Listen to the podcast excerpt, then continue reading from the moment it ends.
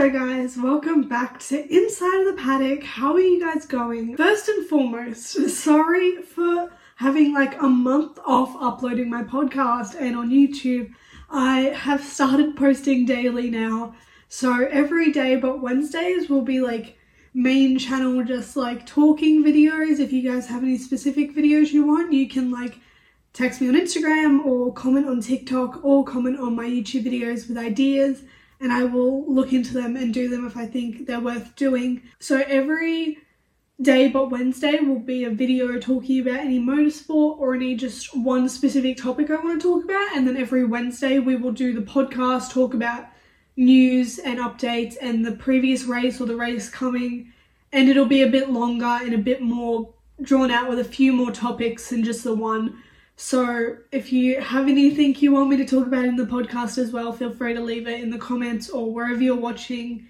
Um, and let's get into it. So obviously the first thing we have to talk about, the biggest news of the week, and the thing I'm sure you're all thinking about, is Daniel Ricciardo's return to Formula One. If you know me, you'll know that I'm a huge Daniel Ricciardo fan, and this is super exciting for Australian fans, for Daniel Ricciardo fans, for honestly all kinds of fans. We most of us love Daniel Ricciardo, let's be honest.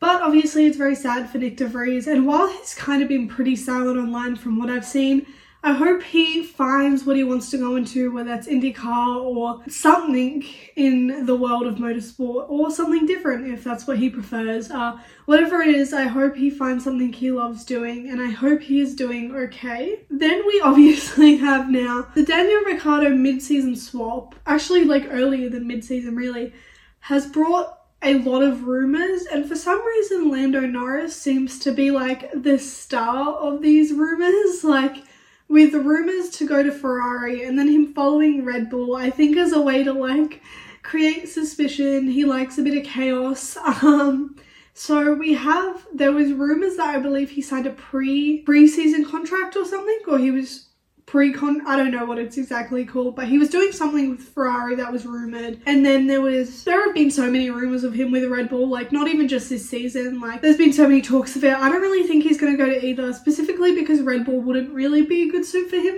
as he would go to second driver. Uh, and be behind Max. And then in Ferrari, Ferrari's obviously in shambles and honestly seemingly worse than McLaren right now. But I've talked about all of that in detail in my last video well, not my last video, it was probably three videos ago. I talked about silly se- season madness and I specifically talked about the Lando Ferrari and Red Bull rumors. So if you want to go into detail with that, just click on that video and go watch that after this. But yeah, so those are rumors. And then we've also had Charles and Carlos rumors. We had Charles, I think he followed Aston Martin after only following Ferrari, which led people into a bit of a spiral people were like shocked, but I don't know why he did it. I think it can just be an whether it's like an accident or he just likes ca- causing chaos, I don't know. But there was rumors of that, and then there was Carlos rumors about going to Audi in 2020 2025 or 2026, I don't remember, but there was a few more rumors floating around. But we will obviously have to wait and see how the season unfolds. I feel like there's so many rumors going around and we'll only end up seeing a few swaps that actually matter, like the Daniel Ricciardo one and probably a few more, but I can't imagine we'll see any super big moves apart from Daniel. That's probably the biggest move we're gonna get, would be my guess, but I was also wrong. Like I literally said the day before he was announced that he was going to AlphaTauri. I said there's no way Daniel Ricciardo goes to AlphaTauri. I was like so sure he wouldn't go. I made a whole video explaining my thought process around it. And then he went to AlphaTauri literally the day after. I also want to apologize for my voice. I'm still getting over a sickness. I had like a three week long sickness. I'm feeling fine, but my throat hasn't got the memo, so it's still sounding a bit like I'm a frog. I apologize. But yeah, it was it, it was an interesting rumor and I think it sent the F1 community to shut down. It was literally my entire For You page. I made like quite a few videos on it myself, so I am guilty of adding to that Daniel Ricciardo tornado, but I like was scrolling through my For You page, just Daniel Ricciardo, Daniel Ricciardo, Daniel Ricciardo, and I was like wanting to watch something that wasn't F1 related because like F1's like my content creation and then it's my hobby and then it's my, you know, I love watching F1. Sometimes I just want to shut down and not think about it but my entire For You page because I have so many F1 mutuals. it was just F1, F1, Daniel Ricciardo, Daniel Ricciardo. But I don't mind. I love a good Daniel Ricciardo uh, video, so I'm always happy to hear about the hear about him.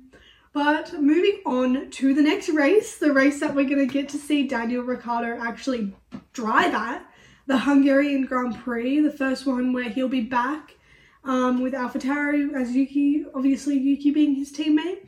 So this one does have 70 laps, and the circuit length is 4.381 kilometers, and the lap record is held by Lewis Hamilton in 2020 with 1 minute 16 seconds, 0.627 milliseconds. There are two DRS zones and 14 corners. Last year, George started on pole, and then Max started 10th but finished first in the race.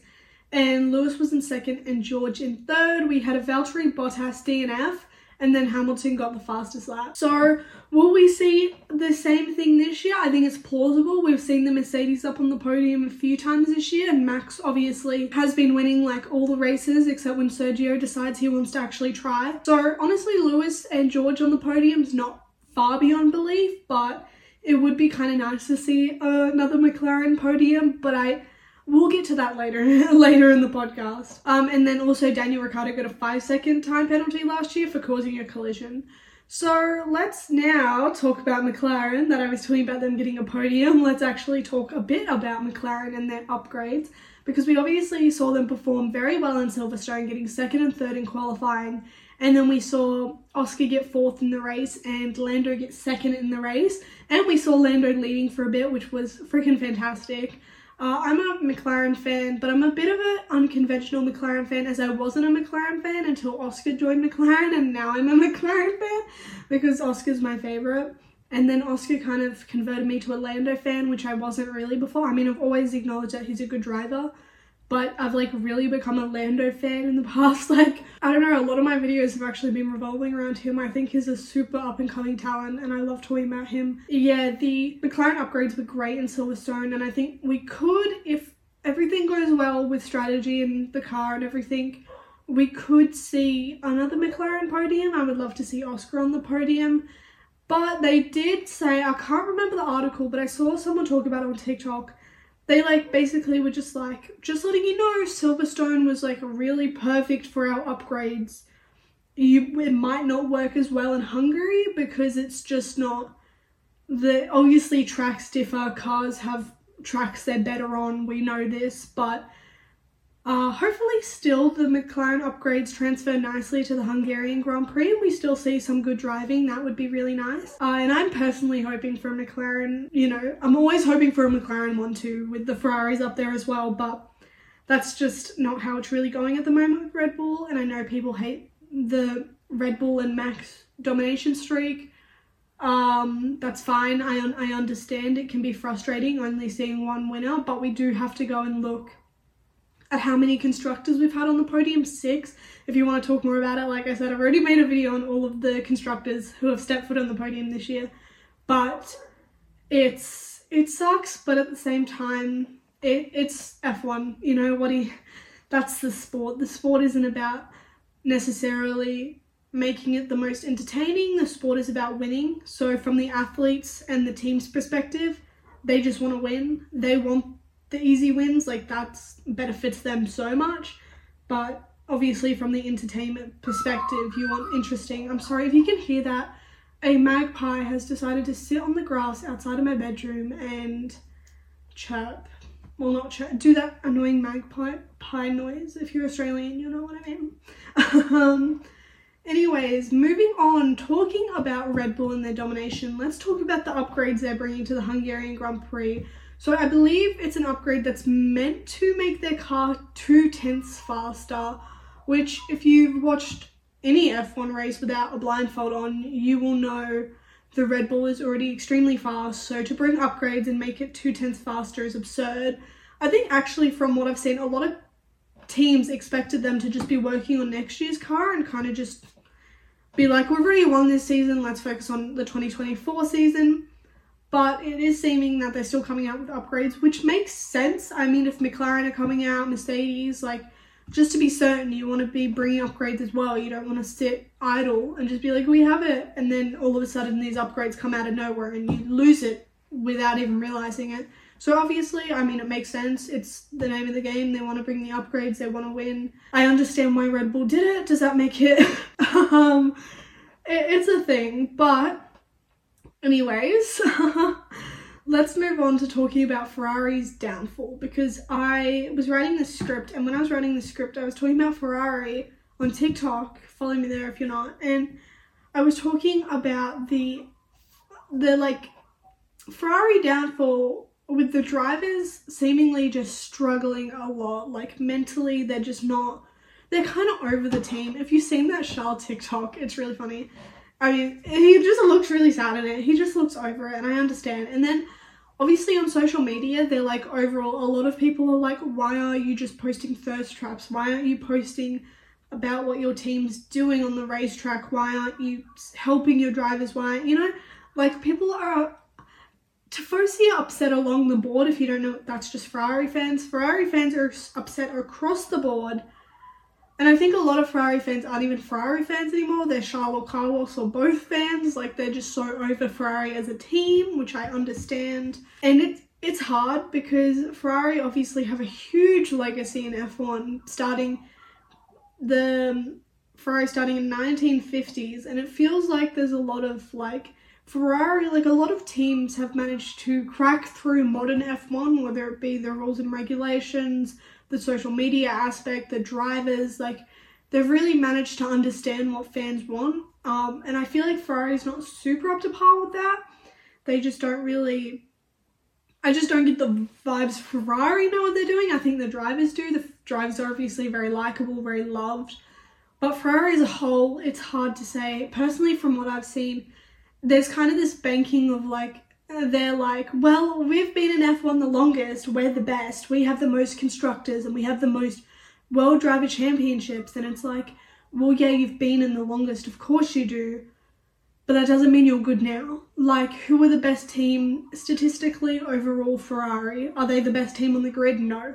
Red Bull are. Red Bull and then like Mercedes and whatnot. Like Ferrari are just not up there at the moment. I think they're frustrating a lot of people. Like if you go into Ferrari's Instagram, go to the comments, and like I guarantee like almost all of it will just be people telling fix your car, fix your car, like get out of there drivers, like this car this team sucks. Can you fix your like help can you actually take the feedback and like can you fix your team? You know what I mean? So Ferrari have been really having a downfall, and I'm not saying like they're gonna leave F1. I don't think Ferrari would leave F1 with all their legacy, and they're still they're still up there. Like I think the confusion of people is like, well, they're not the worst team. They're not coming last. They're still getting points consistently, but they're not a team that has accepted their midfield because they're not a midfield team. They're meant to be a top three team. They are meant to be getting podiums, getting wins, fighting for that championship. So on the base level of are they a bad team realistically? Com- if you compare it to the entire grid, no. They're not a bad team compared to a lot of the grid. But are they a bad team for fighting for a championship? Yes, absolutely. They're just not fighting for the championship. So I'm not saying Ferrari's going to go anywhere in F1. I don't think they will. I'm not saying that. But I am saying something, they just need an internal reset of all staff strategy. Like, just everyone like Frédéric Vasseur has come in and said, I'm gonna fix Ferrari basically, and he needs to do it by shuffling the team, firing some people, hiring new people, training new people. Like, obviously, we don't know what they're doing internally. Like, they might be doing that, but um, it needs to happen. And I think they just need to look towards the 2024 season. I would say 2023 is pretty game over for everyone. Um, and they just need to look towards 2024, is what I would say. And then also, I've been noticing Carlos has been getting a lot of hate for some reason.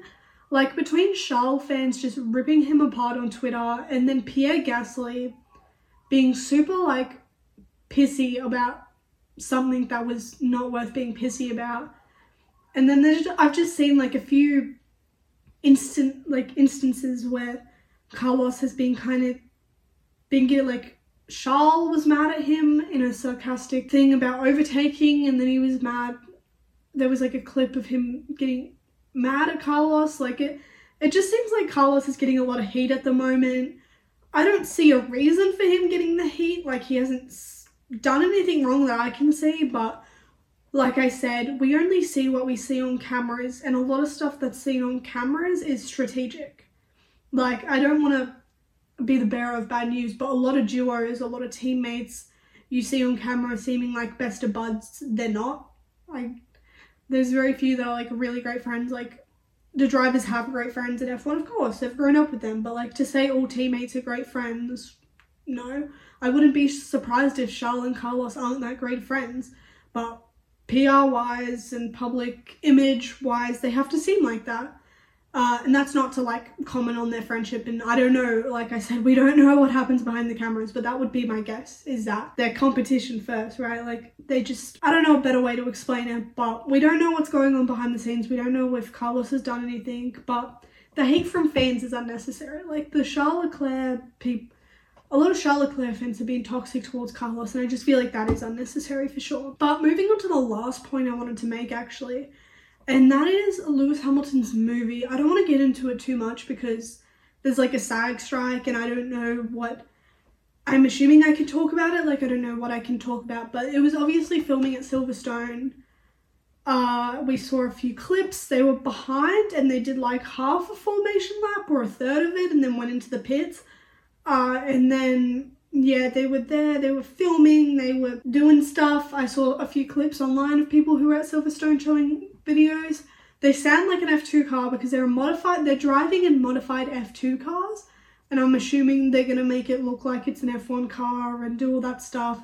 We honestly don't know a whole lot about the movie, but right now I do know that it is put on hold due to the SAG actors strikes. There's, if you didn't know, somehow if you live under a rock, there's writers and actors strikes to do with unions to like get better pay, better treatment. Like, you know, obviously I stand with the union as much as I can. Like I'm not in the film industry, I just understand why they're doing it, and I would never want to cross that line and like you know. Uh, but yeah, it's on hold at the moment, which is understandable. I get it can be frustrating seeing your favorite movies on hold, but it needs to be done. They're standing up for them and not only them but future actors and writers in the industry and I yeah. But if you didn't know what the movie was basically it's about correct me if I'm wrong because this is just off the top of my head I believe it was a retired F1 driver of Brad Pitt coming back into F1 with all the like rookies and trying to form his way and win again I guess is my so I think that's what it is. Basically Fernando Alonso. I saw someone say that the other day actually they were like, is Lewis Hamilton just making a movie about Fernando Alonso? Uh, but yeah, it's it sounds interesting. It's on Apple TV, or it's going to be on Apple TV. I don't know how good it will be. I'm assuming not too bad. Like Lewis Hamilton's a producer. Brad Pitt, I don't really like him, but he's an actor in it. He's the main character. I don't know. It it could be fun. I'm always down to watch another car movie, so I'll be watching it either way.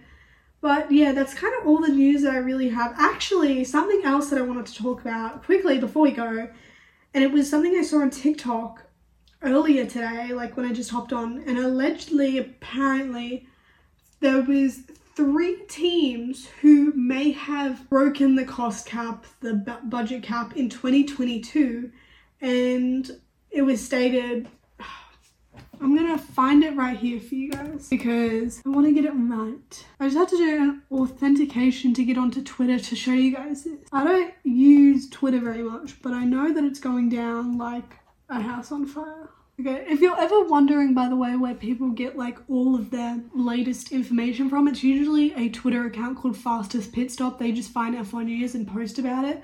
But yeah, so they posted there are rumors that three teams exceeded the budget cap in 2022. Stefano Domenicali said any team that breaches the limit should face sporting sanctions, which I understand because obviously with their really shitty, with only, with the really shitty punishment that Red Bull got when they broke it, that kind of made a lot of people be like, well, if you're gonna give shitty cost cap stuff, we'll just, we'll just do it ourselves. If you get what I mean. Like, Red Bull had a really easy punishment, I believe. It was just like some barely anything. And that made Toto Wolff be like, I'll break it then. I'm trying to see who people think did it. Someone said it's 100% Ferrari, Aston Martin, and Mercedes. Merc have had a shit load of updates, so have Aston Martin. These are more than any other team so far. So if the bar was set when they punished Red Bull with a fine and wind tunnel reduction, then the same would have applied here. It doesn't punish teams enough to do, especially how lenient Red Bull got away with it. They shot themselves in the foot. True. Like I said, when you don't penalize someone hard enough, they're just going to do it again. I think, like, sure, certain things might be over dramatic as like a consequence for what they did, but it'll stop other people doing it if the consequence is big enough. So a lot of people think it's Red Bull again. I feel like it's not Red Bull again personally. I mean, why would they do it again? But then again, maybe they were like, this didn't affect us a lot, let's just do it again. and then yeah, anyone who commented that Red Bull is one of the teams who exceeded the budget cap are probably the same people who still salty over the last budget cap incident. That is, yeah, I agree. If one is Red Bull, they need to be thrown out of the sport. There's a lot of Red Bull hate on Twitter. um, probably Aston and Red Bull again, and then I would guess Mercedes. I could see it being Mercedes, but they went over the exact same amount as Red Bull last year just to be petty and argue they deserve the same punishment. That is such a Toto Wolff thing to do. That is, he would do that. But it would be like, it was just catering. Anyways, those are all of the F1 news, drama, stories so far this week. I'm personally very excited for the Hungarian Grand Prix coming up and I'm excited to see where Daniel Ricciardo comes, despite the fact he'll probably come dead last. Um, anyways, thank you guys so, so much for watching Inside of the Paddock. If you're on YouTube, all of my socials will be linked below. And if you're on Spotify and Apple Podcasts, thank you for listening. I will see you guys tomorrow.